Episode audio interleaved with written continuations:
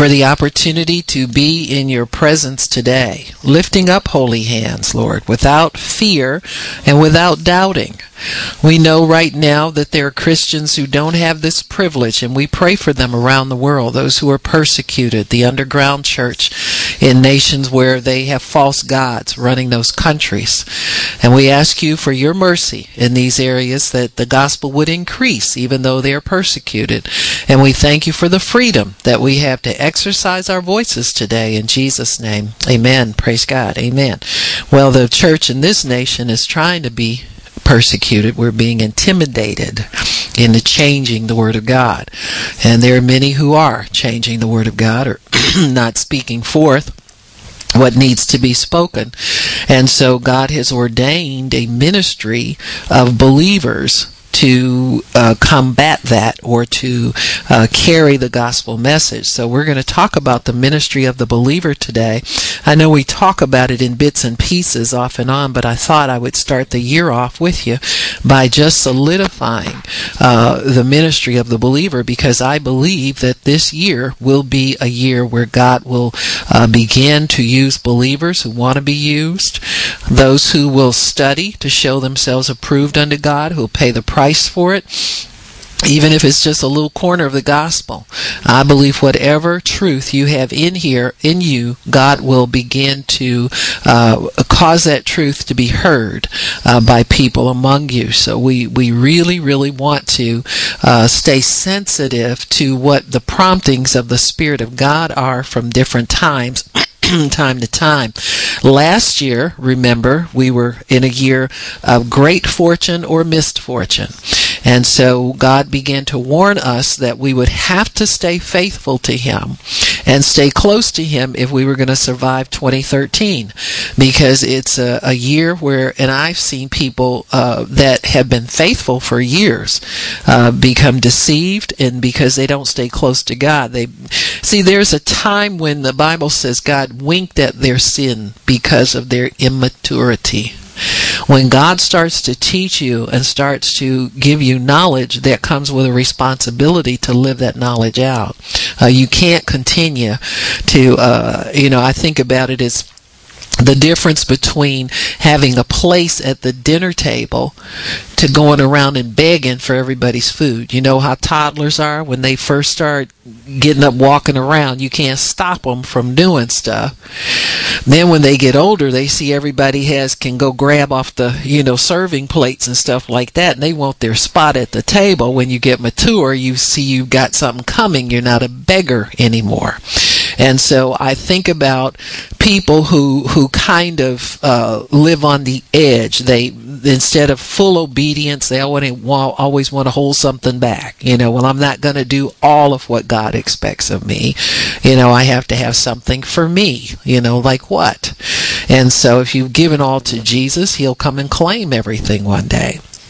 I remember uh, uh, listening to somebody saying they uh, they were told by God to give something away to somebody and how they struggled with it. And I thought to myself, I said, well, struggle with what?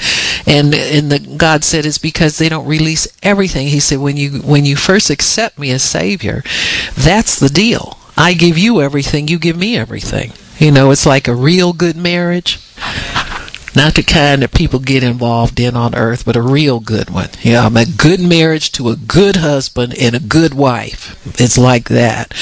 And so when people withhold things and they struggle, it's because they've never really released everything to him. They still think that what they have belongs to them.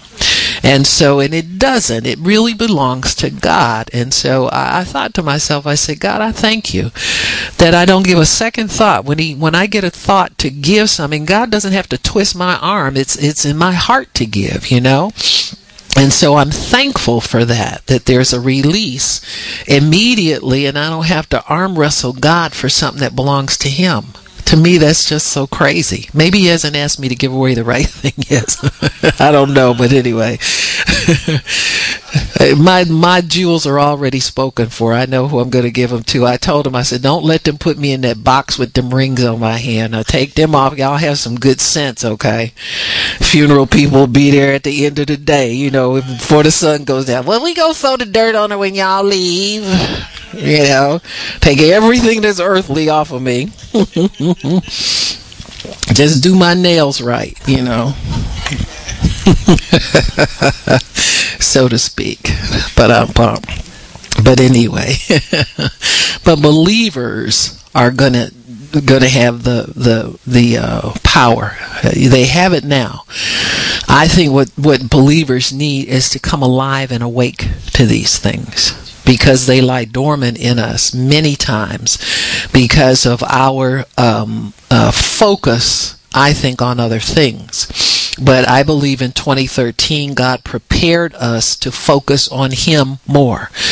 I've heard, uh, I can't tell you when I've heard more people say, we need to get back to what we used to do. We need to get back to the, you know, I can remember when we would travel and well we do that now but we travel and pray but more and more people over the years drop out because the travel gets too much or when are we going to stop this or when can i just sit home or when can i have a saturday off or when you know that kind of thing but i've heard more and more people saying you know what i would like i love the days when all we did wanted to do was go anywhere we could to hear the word to hear something to encourage us to continue encourage us to fight encourage us to understand who we were in Christ and what we were called to do, all that.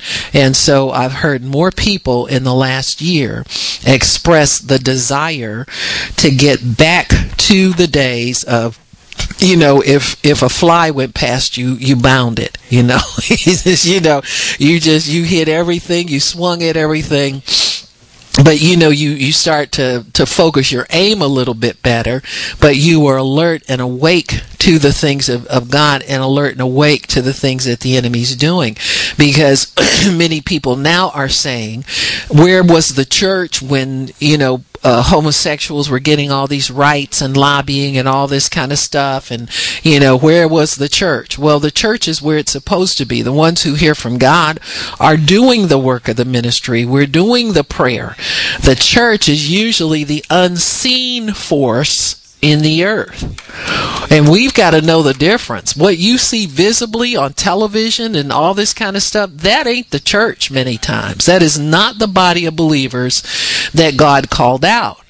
The Bible talks about a remnant of people being saved from each generation that, that as they go astray and they go they hit the broad way again.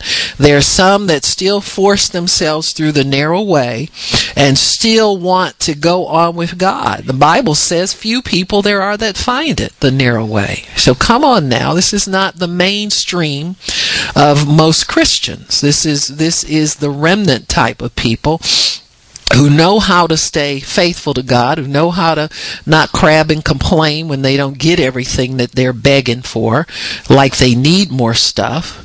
You know, the the real church, the real bride knows that she needs more of Jesus. She doesn't need more of anything else. It's just like women when they're married. Well, honey, when are you going to spend time with me? If you don't spend time with her, you going to hear it. I don't care. I don't care if you're sitting right there, you know? And and that's that's the way it is in a relationship. The things are not important. It's the relationship. How much time do you spend with me? You know, men will run out and do what they do. I don't know what they be doing. I used to tell my husband that. I said, "You say you're going to work. You know, you just got to keep it on edge a little bit." It's female. Well, I won't even go there this time. That is female trick number 100, though. That's a that's a gimme right there. You know, but. uh you want to you want to have that fellowship that closeness that relationship Women can tell when men are being distant and they get alarmed by that. So they're very sensitive to those those things. You know, uh, one of the things that that women have to to fine tune is attention and who they give it to. And, and, balance it between husband and children. Oftentimes, when children come, husbands go run out and play because then you don't even notice they gone. So you got to keep your eye. You know, it's like like uh, I used to tell Nola. She had like three little ones, toddlers running, and she had one eye over here. And I said, "No, how you do your eyes like that?" I said, "You watch one kid over in the left side of the room and another one over the right side of the room, but them eyes be rolling. She be talking to you, writing stuff down. Them eyes be rolling around. She be keeping an eye on them. You got to do the same thing with the spouse. Can't you let that rascal have too much freedom?" Amen. That old joke that how do you keep your wife barefoot and pregnant? Ba-dum-bum. Yeah, right. You understand what I'm saying? Keep her busy. I can run off and do what I want to do. So, uh, but you know, there's there's that aspect. I know it's an old joke, but it still works, right? Whatever. Where was I? Try to keep y'all awake and alive here. Whatever, whatever, whatever. yeah, the unseen. right. Anywho, let us get back to to the the basics. But anyway, then it is important our relationship with God. Very important. It's always important, but there are times when it's more important. Um, when there are things, the enemy's power starts to press in on the church. We haven't seen it press in, like beating down the doors of the church like it is now, uh, trying to force uh, holy people to do profane things. This is not right. And so we have to have people who fight back. We have to have people that pray and fight. We have to have people fight in the courts. We have to have people on all levels. And so we we need to stay attentive to God so He can marshal these forces and call them up when necessary. And we as a, as a church have to look for victory. We can't sit around with the complainers and the whiners and talk about all that's wrong with everything. We are people of, of faith and people of courage, and we have a vision, and our vision is always victorious. Isn't it? We know the thoughts and the plans that God has for us, and so we we know that God has victory for us, and that's why we continue to stand on our watch and fight these battles. So anyway, in Mark chapter 16, if you'll turn there, where uh, the Holy Spirit describes the um, uh, believer's ministry. Verse 15, uh, he said to them, Go ye into all the world and preach the gospel to every creature. He's talking to all believers here. Everybody that hears this and embraces it. He that believes and is baptized shall be saved. He that believeth not shall be damned or will be judged against. Now, we're not talking here necessarily about eternal damnation because it's up to, to Jesus to decide that. But there's a judgment against you if you refuse the baptism in the Holy Spirit. And I think people need to understand that, that that's not something that God takes lightly. Remember, Jesus said, blasphemy of the Holy, against the Holy Spirit will never be forgiven. Holy Spirit is very sensitive. When He forgives you, He continues to work with you. If He doesn't forgive you, He won't continue to work with you. You got me? And so I can remember being intimidated by crazy religious people. And God had been working with me in the anointing, and I sensed that He didn't talk to me about it much after that. So, you know, certain things would happen, and I wouldn't step out with Him. And I had to repent and learn how to listen to God and talk to God. And I got the impression that God was saying, now listen, if, are you going to work with me or not? You know, it was one of them kind of things. And so I began to understand that the anointing didn't come on you and you pass it up and you continue to do that you continue to say no you know that kind of you you don't have that liberty with god and so i began to take it much more seriously and i began to realize that I needed some development in my soul to resist thoughts of intimidation and resist thoughts that maybe this wasn't the right resist that kind of stuff and learn how to to work with God as the sovereign God so that he could get some work out of me and help some people. You know that's what I was here for. And so you know we all want to work for God when there's no work to do God, I love you. I'll do anything. Mean, you know the I'll do anything prayers. We've all said them. But then when there's work to do, we always got something else. And so we have to, when you're mature, you quit doing that. Mm-hmm we talk about the prodigal and his brother, the older brother, who was mad because the kid got a party, but he, he was mad because he was the one being faithful and working hard. How would you like it if you were faithful and worked hard and, and all that kind of stuff, and then all of a sudden this kid that's that's been bad all the time, now I'd be mad too. And it said the older brother was coming in from the field when he heard the party. He right in the midst of working hard, and he hears all this going on for this no good younger brother of his. And so there's there's a point where, as believers, we have to be busy uh, doing what God has called us to do. That's that's just a sign of maturity that we are there doing the Father's will. We talked about uh, chasing donkeys. You know, that's an example of that.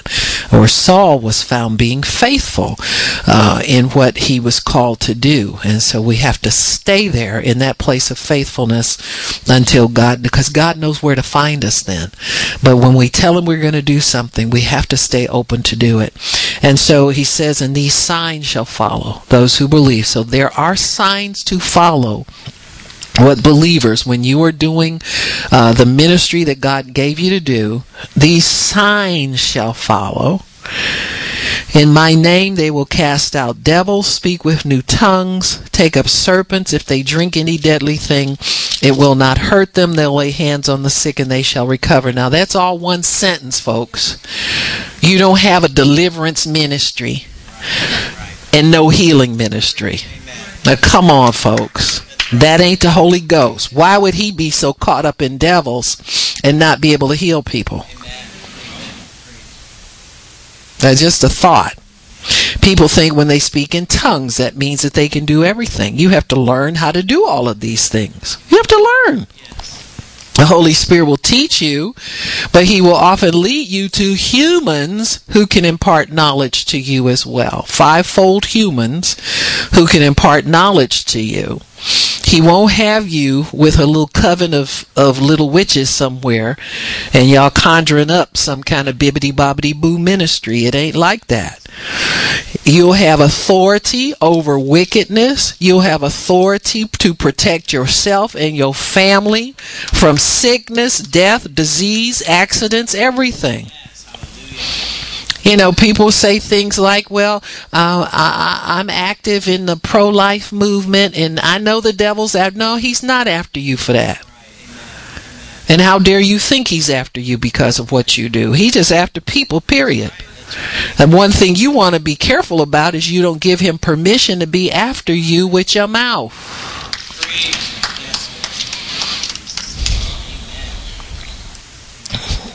I remember that testimony. I think it was Miriam Hellman gave that testimony on one of her tapes. she she said that she was. Uh, uh, I'm trying to think. How did she meet this lady?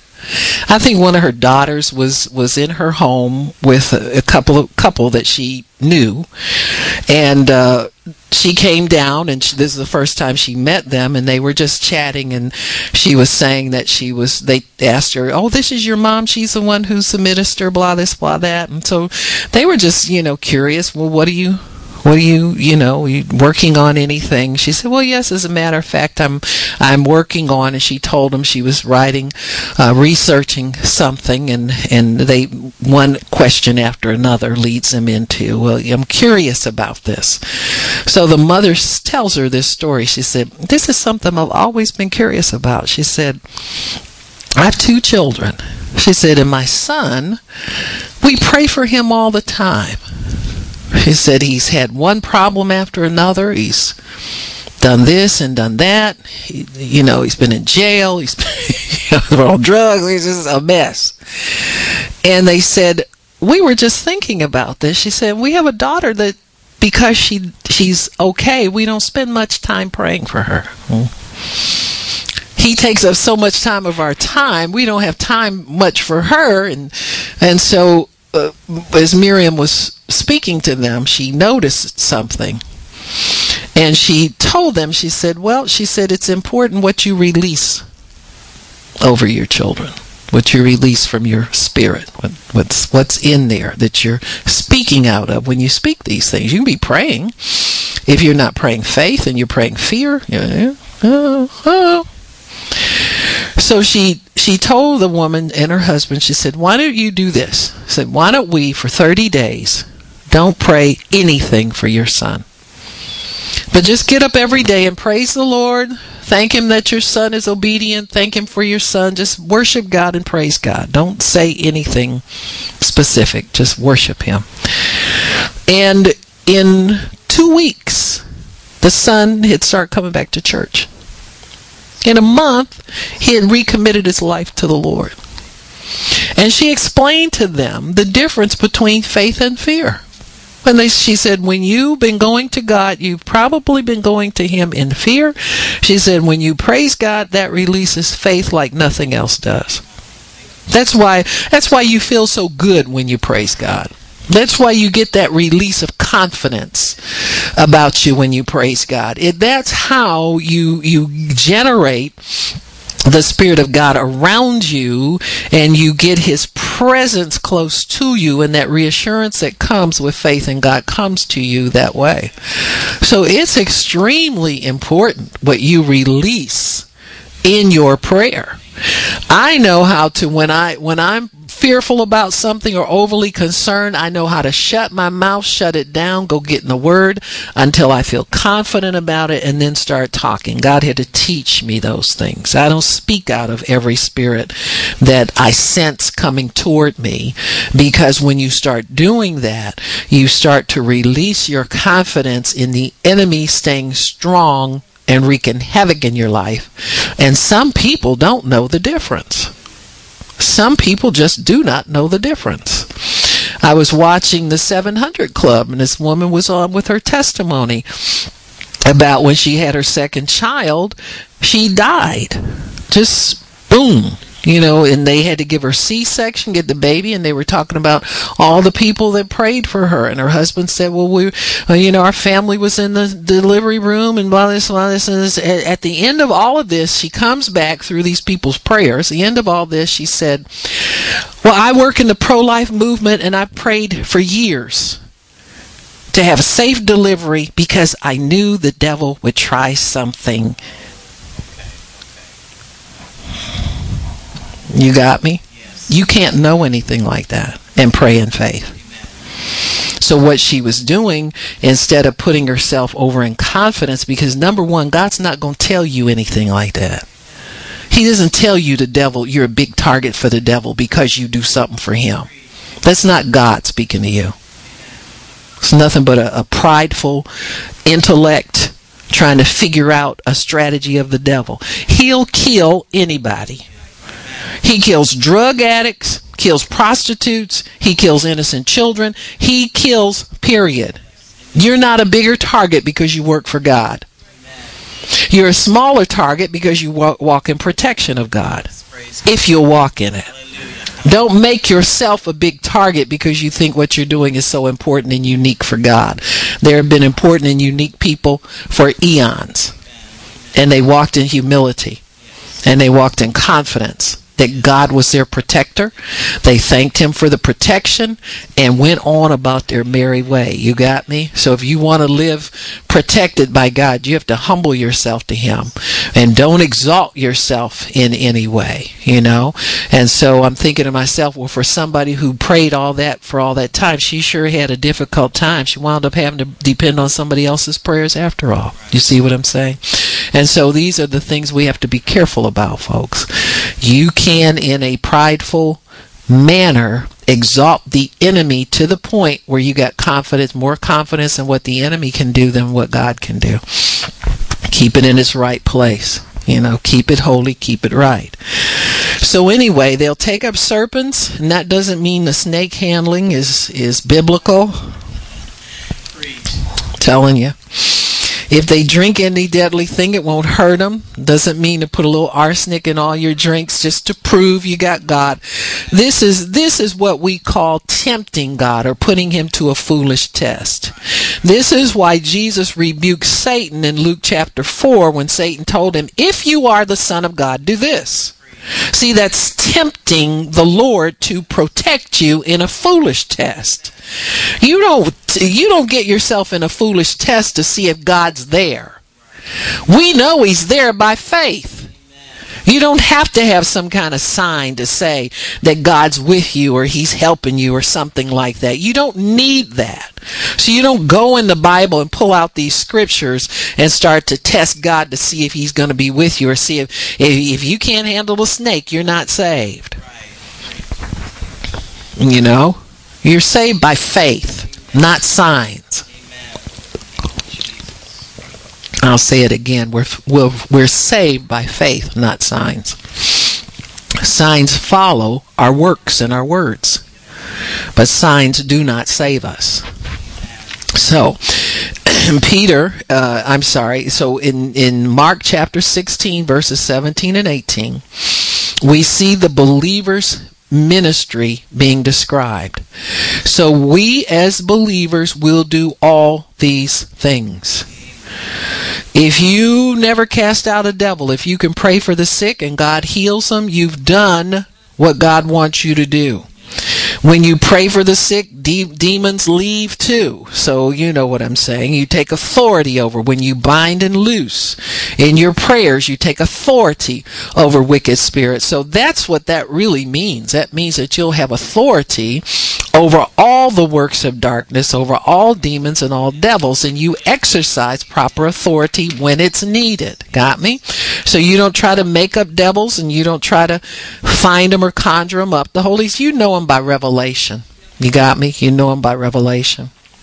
I remember going to a, a meeting one time, a women's meeting, and I was uh, I think I was a guest. I wouldn't even. Usually, sometimes things would happen. I, they asked me to be a hostess. That's how I started at the first women's uh, women's organization that I worked with, and. Um, I was a hostess and I was always, you know, wanting to make sure everybody felt comfortable at the table and everything. They knew everything, so it worked out well. And, and so, but I remember being a guest at another chapter of the same organization. And so I just, I thought, I said, well, I could relax. I don't have to take care of anybody. I don't have to do anything. And so I, I sat down and, and this lady across from me started to, to say that she didn't feel well. So I didn't say anything because that wasn't my meeting. These other women take care of that stuff. You know, I'm not the guest speaker. I'm just a guest sitting here. And so, so little by little, she, her eyes start rolling back first. Then her, you know, she started twitching. I said, oh my goodness. So it, so I start praying in the Holy Ghost. Rule number one when you see a manifestation coming, you better get strong on the inside of you so you know what to do and don't be in the flesh trying to do something. And so, so anyway, I started praying the Holy Ghost, and then a couple of the ladies that knew me started looking at me. They did what I did. You know, understand what I'm saying? And so we all prayed in the Holy Ghost, and and so uh, one of the women laid hands on her. Now I don't believe in just reaching over with people, especially when they manifest it. You got me? Even though I know that there's protection and special faith, I do things by unction. And so she laid hands on the woman, and I felt to join in simply because I didn't want her to be overpowered. You know, some people, how honey, honey, this one of them things, you know, you get yourself in trouble with them, honey, let me comfort you things. But anyway, you know, we live in a wicked world. You know, that's what I'm trying to stress to you. You do everything by the leading of the Spirit. Bible tells you, lay hands on nobody suddenly, neither be partakers of their sins. That's how you partake of the wrong thing. Young people like to sit too close to each other in church. I make boys and women and men sit a seat apart. Be jammed up there like sardines. You know, you you you don't do that. Contact and, and tr- transmission by by physical contact is how the anointing's transferred. It's how every spiritual. That's how the spiritual word works, folks, by words and by touch. And so, anyway I went over and I stood over the woman and, and, laid my hands on her shoulders and we began to pray in the Holy Spirit. And that's all we did. And that thing started to subside and let go of her and release her. And so there will be times where God will have you speak to these things in authority eh, and, and cast them out. And there may be times where just an infusion of God's power will help people especially believers. A lot of times believers get devils and get loot because they live on both sides of the street. You got me? Over here and, and tangling up with the neighbors and with the kids and in the flesh a lot and they pick up strife and, and contention and things and anger and all that kind of stuff. They'll pick that junk up. And then, you know, and, and then all it takes really is an infusion of the Holy Spirit to build their spirit up and their spirit can resist those things. And so you do what God leads you to do, but if He drops a name on you, you call that thing out of them and make sure it leaves, you know, and knows that you know it's there and again gets exposed properly. And so, anyway, it says, they shall lay hands on the sick, and sick people recover when believers lay hands on them. Now, uh, you may not see it instantly, but have confidence that they will recover. Don't sit there and doubt your work and do it over and over again and try to make something happen. You you pray for them, you release them into God's care to heal. You can't heal nobody. So you you allow God to work in them his healing virtue and his healing power. You'll come back later, talk, talk to them a week later and they're better. Talk to them, you know, all that kind of stuff. In the area where we would go and uh uh Uh, for our miracle bus in Cleveland where we pass out bread. There are people that would come out there in wheelchairs. They're walking now. You understand what I'm saying? Amen. Because God heals people when you pray for them. All you have to do is offer to pray for these people, and the doors is pretty much automatically open. Everybody wants off a cane and out of a wheelchair. I don't care who they are. And so we you see that on a regular. God heals them. So some of them get healed, get out that chair right away. Some of them, I, and I'll tell people, I said, well, you know when it's time. God will let you know, honey. You will know when it's time to let that cane go. You'll know when it's time to get out of that wheelchair, and they will, because when you're healed, you know it. So anyway, um, so that's the believer's ministry. So this is what God is calling people to do. Here you got a Long Island medium telling people only about dead things. You don't see her heal anybody. You don't see her do anything. This is, and people flock to people like that because they're hungry for the supernatural. The church has the ability or, or potential ability to do these things, but we sit and whine about everything all the time. Whiners are not doers. They're whiners. And so they'll kill whatever activity anybody else wants to do. I've seen it happen. You, if you're a believer and you start believing the word and you want to step out and do some stuff, you'll have 15 people tell you why it won't work. So you need to get around people of like precious faith. So you won't get talked out of doing everything God wants you to do. You know, go where your kind are. You know what I mean? You're kind. Weird like you. crazy like you, wild like you. That's that's the people. so anyway, the the ministry of believers, all believers start out the same way. In Acts chapter 2, we'll start we'll see the beginning of the church and the beginning of the believer's ministry. Now you'll see it on an apostle but there were many, many, many believers who did the acts of the apostles. And really, when the book of Acts of the apostles should be Acts of the church and not just the apostles because they were the heads of the church under Jesus. They were the sent ones to get things rolling, but this same power fell on believers, or they would not have been able to turn the world upside down just with 12 men. You got me? And so Peter. This is right after the Holy Spirit had fallen upon them on the day of Pentecost. They were all in one accord in one place, wanting God. I can tell you, the devil's kingdom works very well because they're all on one accord. You get people together who want to take drugs. If anybody doesn't want to take them, pretty soon they'll be taking them. You got me? Because they just thought they were curious, but by the time they leave there, they're going to be just as high as everybody else in that room. And so we have to realize the power and authority that's in unity. And uh, uh, Peter starts by interpreting what the events that are taking place here. Interpretation is a gift of the Holy Spirit. Got me? It's not listed uh, separately, it's listed as tongues and interpretation, but it can also be interpretation of dreams. It can also be interpretation of signs. It can be interpretation of any kind of spiritual happening has to have an understanding and an interpretation to it. You can't guess at this stuff. Verse 14 Peter, standing up with the eleven, lifted up his voice and said unto them, Ye men of Judea, and all you who dwell at Jerusalem, be this known unto you, and listen to my words. You got to have God's authority to command that kind of for these are not drunken as you suppose, seeing is but the third hour of the day. But this is that.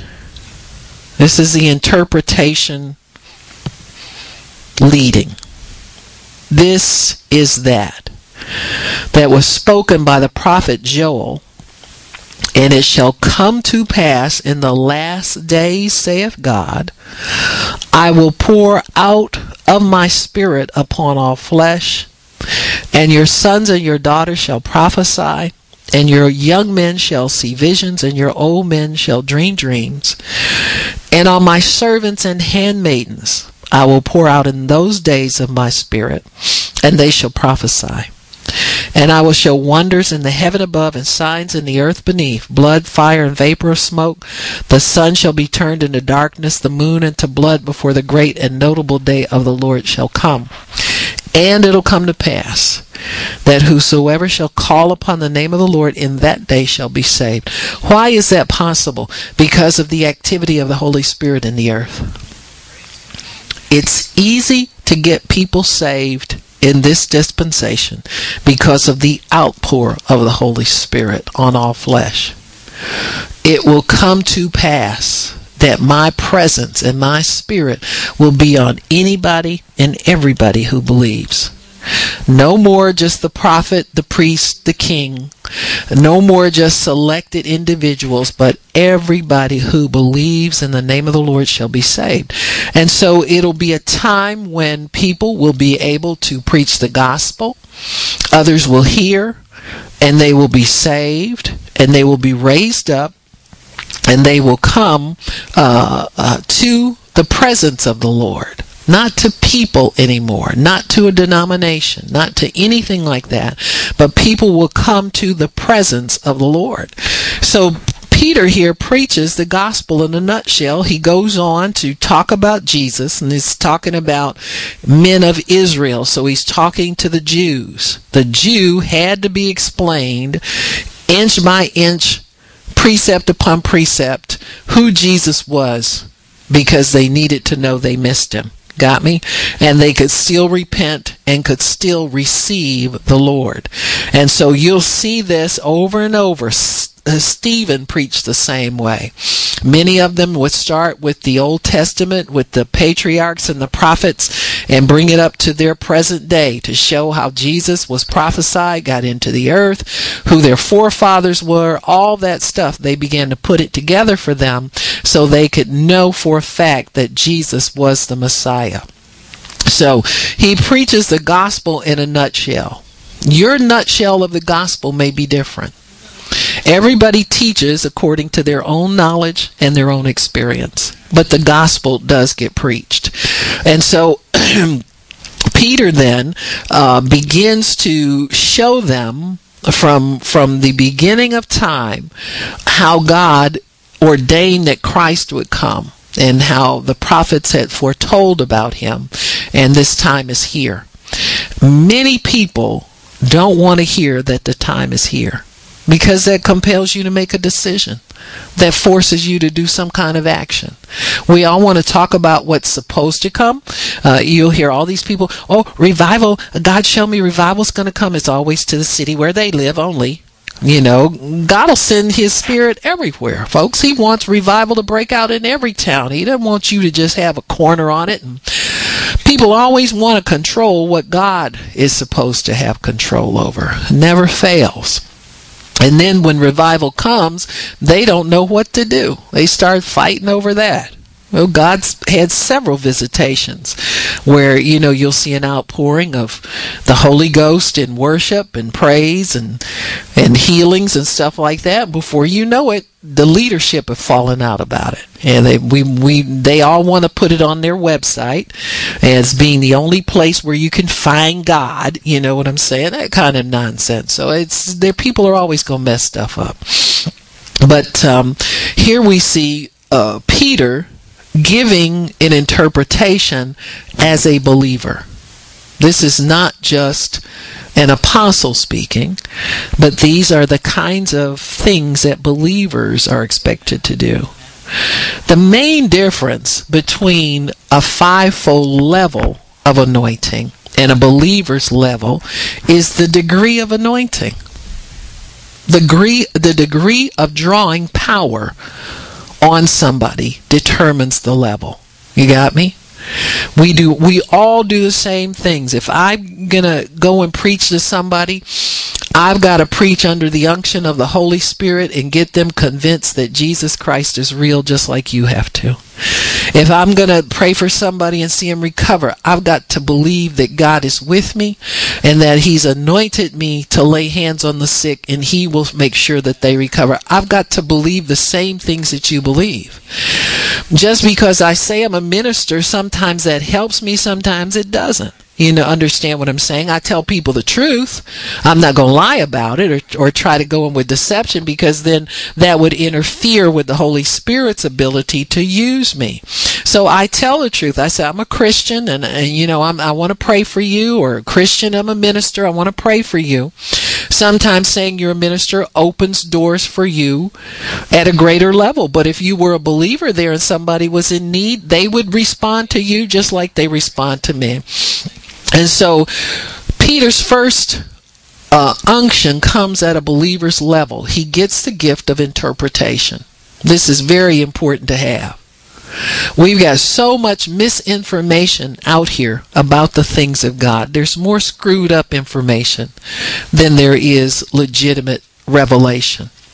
You want legitimate revelation from God. You don't want to get some hand me down something or something you know you conjure up because you you want to believe that God's helping you with things. You you got to get it straight from God. And so Peter sees a confusion here and then God gives him the answer to dispel the confusion and he gives the interpretation that as people look upon these believers they assume carnal things. And when you're a spiritual person, you're obligated to clear things up by getting a spiritual answer for people.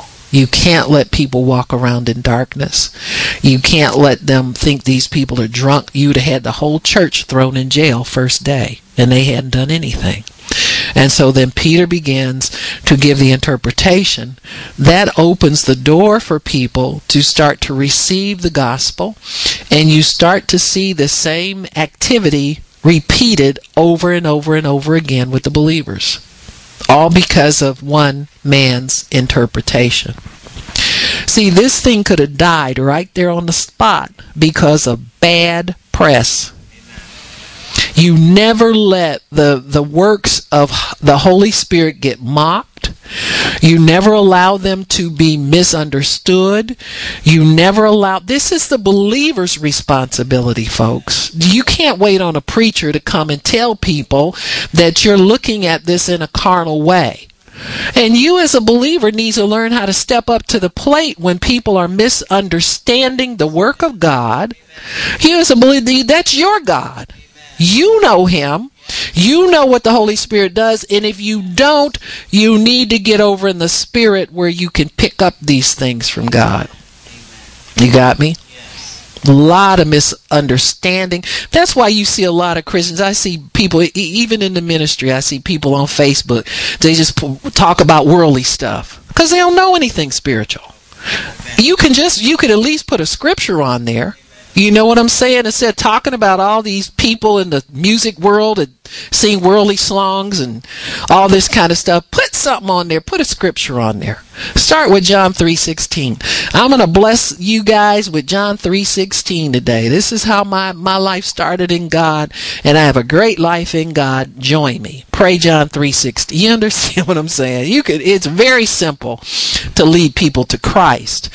So don't continue to stay over on that side in the carnal side. We don't care about your family. We love you you care about your family, but most people could care less about you know your daughters that went off to college this week and how much it cost and how much you miss them. I mean that's all wonderful. But people are looking for life. They're looking for things that are going to help their lives. They're they're desperate for a word from god. And sometimes people will pick up what you have on there so that they will know more about the god that you say you serve. But you got to talk about him believers. You got me? I'm trying to get people out of this rut of thinking that there's no interest in the things of God. You know, I mean, the devil almost got the church convinced that nobody's interested in God anymore. And people are very interested in God, but they got to find somebody that knows him and knows what to tell them about him. So that's a believer's ministry. We know God. God, you giving me a mandate to tell these people about you, and I want to go out and do it. Fill my mouth with words. I'll open it. Just put some words in there. You got me? And so when, when we do these things, we do them by inspiration, what the word calls inspiration. Inspired speaking is God breathed speaking. God breathed. Write that down. That means God, you took time with Him to let Him breathe on you a message. He breathed on you a message. You spent time in the Word. You got revelation from the Word. Sometimes you'll find that what you read in the Bible earlier that week, you get to repeat it to somebody, you know, and you thank God for the fact, oh God, I'm so glad I spent time in that Word today. Well, think if we spent that much time every day, how much we would have to tell the world. You got me? It's that simple. It's that simple. And so I believe God's waiting on believers to get it together. Quit trying to be famous and just be of no reputation like your boss was. Be of no reputation. You're not there. People aren't looking because they like you, they're looking for food. They are looking for food. Believers must know the Holy Spirit. You've got to know the Holy Spirit. Before we used to let people like Moses and the children of Israel, we let Benny Hinn know the Holy Spirit, and then we went to his meeting so we could have fun, play around in it, you know. Or some of us actually took the sick so that they could get healed. But you know, it's real easy to let somebody else pay the price to get to know God, and we just you know talk about him, name drop. Mm. Oh, I went to Benny's meetings. You know, talk talk about him like he's your brother or something. You understand what I'm saying? It's always that way. But it's going to stop being that way because the early church started out with all believers doing the works of God. And so we, we need to, as believers, start to step out and do the works of God. Miss Donna in Cleveland uh, started out passing out bread. We would give her the extra bread for her building as she lived in, we'd always taken bread there, and, and so when when uh, she volunteered to make sure it got to different people's rooms, she would start doing it. And there were times where she they've kind of overwhelmed her. I, I'm not sure how I'm gonna get all of this around, and so we managed to find her a cart in the building, and she stuck with it and stuck with it. Now they call her the bread lady, but they also call her the prayer lady. They call her their minister. There's so many people gotten healed from her. God's healed from her praying for them. And they'll when she comes in they say oh don't go yet. I need my prayer. You understand what i'm saying? They ask for and and that ministry starts out of this is the believer's ministry folks. Those people she's in a building where there are a lot of people retired people elderly people. There are a lot of people on social security disability type And everybody in there needs prayer you got me? And so she goes through and makes sure she prays for everybody. If they have visitors, she pray for all the visitors in the room. You understand what I'm saying? That's the believer's ministry. Now, there's no reason for me and Pastor Shirley to have to run over there and do that if she's there. She that's why she's there. God positioned her there so that she can pray for these people. And so this is how this stuff starts, folks. You start doing good like Jesus did. You start reaching people. You start asking them and don't be offended. She died to, to offense and died to rejection a long time ago. You see, you, you, you have to consider yourself of no reputation. You got me? And just do things by unction. so you have to know the Holy Spirit. These things are God breathed. They're not step by step, memorize something and go out and do it. This is God breathed stuff. We must be intimate with and sensitive to the Holy Spirit. You have to make him your friend. Don't offend him. Don't get a distant relationship from him and don't get mad at God because you didn't get something. He ain't Santa Claus, okay? People are more forgiving of Santa Claus than they are toward God. You didn't get what you wanted last year, you try him again this year. There are people that leave the church and don't come back for years. You see what I'm saying? Give Santa Claus a second chance. so, this relationship begins with the baptism in the Holy Spirit with evidence. When something, when you receive something, there's evidence. Just like with water baptism, your evidence is you're wet. That's how you know you got baptized in water. Isn't that the truth? You don't stay wet, but you do stay with Christ. It's an outward demonstration of your inward commitment to Christ. You are washed now. You're not going to go back and sin anymore. So we have to be intimate and sensitive to the Holy Spirit. The evidence is that we speak in other tongues as the Spirit of God gives utterance. We can do it whenever we want to. We can allow Him to utter through us whenever we want so many people get this goofed up. You know, their denominations that, will teach you you can't you can't do this whenever you want to. Now he had to make you do it. You know that kind of stuff. Instead of getting in their Bible and understanding, there's so many traditions that are handed down that are ignorant. You know, they're just not Bible based. So each generation has to clear up certain misunderstandings as they get revelation from God. The Holy Spirit uh, baptism, we speak with new tongues. the ministry of the believer, however, is much more than speaking in tongues. It's speaking in tongues that will edify you. Part of the ministry of the Holy Spirit to us is that as we speak in tongues, we build up our faith to do the works of God. That's so important to understand. You your faith can be on neutral almost and you pray in tongues for 25 30 minutes, half hour, sometimes 10 minutes, sometimes not long at all. And you get built up to the point where you can hear God's voice. The Holy Spirit has the ability to lie dormant in your life until he's activated, until he's asked to get involved in a greater way. And so it's good to know these things, how to build yourself up spiritually. Another way to build yourself up is study, reading, and meditating on the Word. Build yourself up through prayer. Prayer in the Holy Spirit, prayer of the Word builds you up. All of these activities build you up. But praying in the Spirit does something that praying in your English does not do. And this is where your Baptist friends will want to tell you they got what you got. And then you know you have something more, but you don't know how to explain it to them. You got me? You argue with them and tell them, well, you got to have this. I got more than you.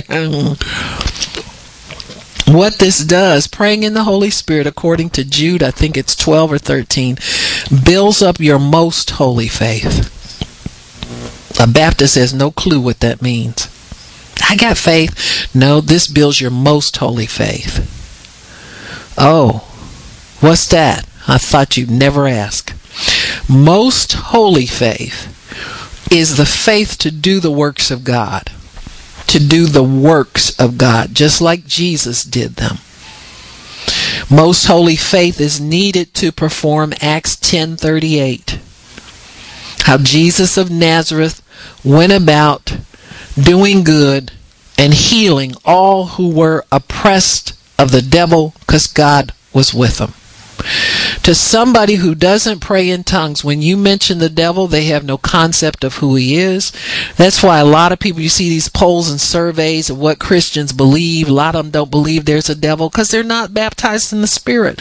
They're not in uh, immersed enough in the presence of God to see what God sees. So your most holy faith allows you to see what God sees, to hear what God hears, and perform the works of Jesus just like God wants him to perform. It, it's a total package of immersion in the Spirit of God to the degree that you are as Christ would be in the world. You have the whole package. You got me? And so this is what allows the believer to get totally over in the realm of the spirit so they take on the full mantle of Christ. They foot, take on the full power, the full awareness. The words come to you automatically. The gift of faith is there. All of the gifts are in operation that need to be in operation. You don't sit there and wonder, well, am I going to get a word of knowledge? Am I going to? No, you don't wonder about those things. Most holy faith allows you confidence that the full ability of Christ is available to you because you're standing where he would stand and doing what he would do if he were here. So the full ministry of the believer and the full ministry of Christ becomes available to you because of most holy faith. So the ministry of the believer is more than speaking in tongues. You got to have some more evidence to go with it, or you haven't impressed me one bit. You've got something, but you're not using it. You had a one time experience, but you're not making friends with the Holy Ghost. You've been empowered one time, but you're not allowing the Spirit of God to take over in your life the way He wants to. So it's a ministry of Jesus which uses the power of the Holy Spirit. That's what we come into the believer's ministry is more than speaking in tongues. It's the ministry of Jesus which uses and employs the power of the Holy Spirit. Praying in tongues, we said, increases our most holy faith. That is to do the deeper works of the Spirit of God. It also keeps us in the love of God. And why is that important? Well, devils will make you mad. People will make you mad the praying in the Holy Ghost keeps you in the love of God, where you're not pulled out by any kind of foul spirit that would try to get you over in the flesh. How you think preachers can stand up there and lay hands on people over and over and over again, not get mad at them, want to go home? Man, I could sure put my feet up right now. You know, I mean, all that stuff hits you it'll hit your mind and then all of a sudden it doesn't matter anymore those thoughts will come to you but they're quickly extinguished by the presence of god got me a most holy faith also keeps you in the love of god so that you your faith will work Your faith only works by love. If you don't have a love and a respect and a, a, a, a, desire to help those people who come up for prayer, you'll never do anything for God. Joanne, can you hit that button and turn the oven off for me, please? Thank you. And open the doors to both of those ovens. Sorry about that. I appreciate it. But you know, we we have to understand that we are human and flesh, but God has clothed us and cloaked us in the mantle of the Holy Spirit to keep us functioning for Him and keep us so once you step into that arena of the anointing, that God has that you've learned how to work with can't just jump into people's stuff. I'm so glad people stopped that foolishness of I'm getting so and so's mantle and God said I'm, I'm gonna have come on now. Even Elisha didn't get do you realize what it took for him to receive that prophet's anointing that he got? I'm going to tell you something else that people don't understand. I've seen people want to run in to somebody's ministry until they get tired of submitting and then run out and say they got everything. You notice Elisha didn't get it until when? The very last day and the last minute of that man's life, he had to stay faithful to him and he didn't get nothing. We've got so many people who have stayed. I was with so and so's ministry, and I was with, uh, you know, always talk, you know, name dropping to make it look like they really are anointed. You know, sometimes you, you even you, get mad at people. You know, is, is giving out certificates. You know, I went to so and so's evangelism school. Well, we know how you get empowered by God. You don't get it through a certificate. You get it through paying the price. Whatever God tells you to do, you've got to do. By the time you know He's finished training you, you know how to get up on time. You know how to get to every meeting. You know how to get there with a smile. You know how to not complain behind the prophet's back. You know how to do. You understand? You done learn. You pass all them hurdles, man.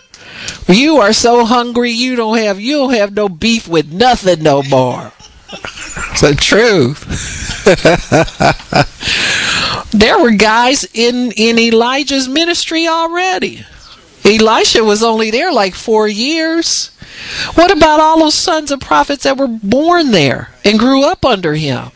They would something wasn't right because they didn't get it. You can be in the presence of somebody that has the anointing and not get anything. Attitude. Well, that's it's good anyway. Whether you want to cash that check or not, it's a good check. Huh? It's a good check because it's written in truth. That's why we don't give certificates. I tell people, I say, if you call this ministry, you call for life. I don't know anybody gets uncalled to a life of prayer and responsible prayer. You know, it's not what it says in Habakkuk 2. It just tells, it says, uh, you know, God call me and write the vision, make it plain, and, and wait for it because it won't lie. And so you got to be there praying and waiting for that vision to come to pass. Even though it tarries, you might have to pass it down to your children, but it will soon, it will come to pass. You got me? And so this this is a good way to think about the work of God. You don't drop in and drop out. He wants faithful people following him, and he will anoint faithful people. He will. Now, you know, people some people wonder why believers, I'm going to stop with this. They wonder why God uses me I, I prayed for my parents, I prayed for my but he won't use me anyplace else. Mm-hmm. Because it's not for you to be used like that now. But you need to pray and ask God to use you other places if that's what he wants for you right now. Maybe he wants you to be like Moses, who was faithful with his household first, and then he moved him out. You got to pa- pass the test of faithfulness. Well, I did pray for the goldfish and it died. Well, you got to you got to pass goldfish test before you go out killing other strangers. you know what I'm saying? but you stay where God put you. Don't be so quick to want to advance and take your show on the road somewhere where you can be wonderful and everybody will know you. Sometimes he's just making sure you're faithful where you are so that you don't learn you don't get in your system that you can abandon the work of God. and just leave it. That that really displeases God. People who get up and run off and say God's telling them to go this other place and they never prosper there. You know, you, you can't do that. You'll never see what God would make of you if you don't know how to stay put. And so God will increase us, folks. It shouldn't make any difference to you. You know what? I don't think it makes any difference to Benny Hinn if he's at a believers meeting or if he's what one of those big crusades. He gonna have to stand there and preach. He gonna have to stand there and lay hands on people or get other people to go out and find him. He's gonna ask them to share their tests. He's gonna have to do the same routine no matter where he is. I'm sure he wants to reach as many people as he can for God. But look at all the people God uses. Look at all the people God uses. And I believe that, that if, if leaders, especially prophets and people who carry an anointing that can be imparted to people, when you have the strength to impart and the calling to impart, if we can be faithful imparting to people and keeping them stirred up to go out and do the ministry of the believer, then we're doing our job, folks. It can't be done by just a few great ones, you know, that God wants to use that way because they don't stay out there forever. Oral Roberts was talked to Benny Hinn and, and told him, he said, well, he said, after about 12 years of doing this, he said, this will probably leave your life. He said, because that's the span for most of us. You know, it's 12 and out. You can't stay under that. You know, for some reason, God will lift that after, and they'll see it wane a little bit, so forth and so on.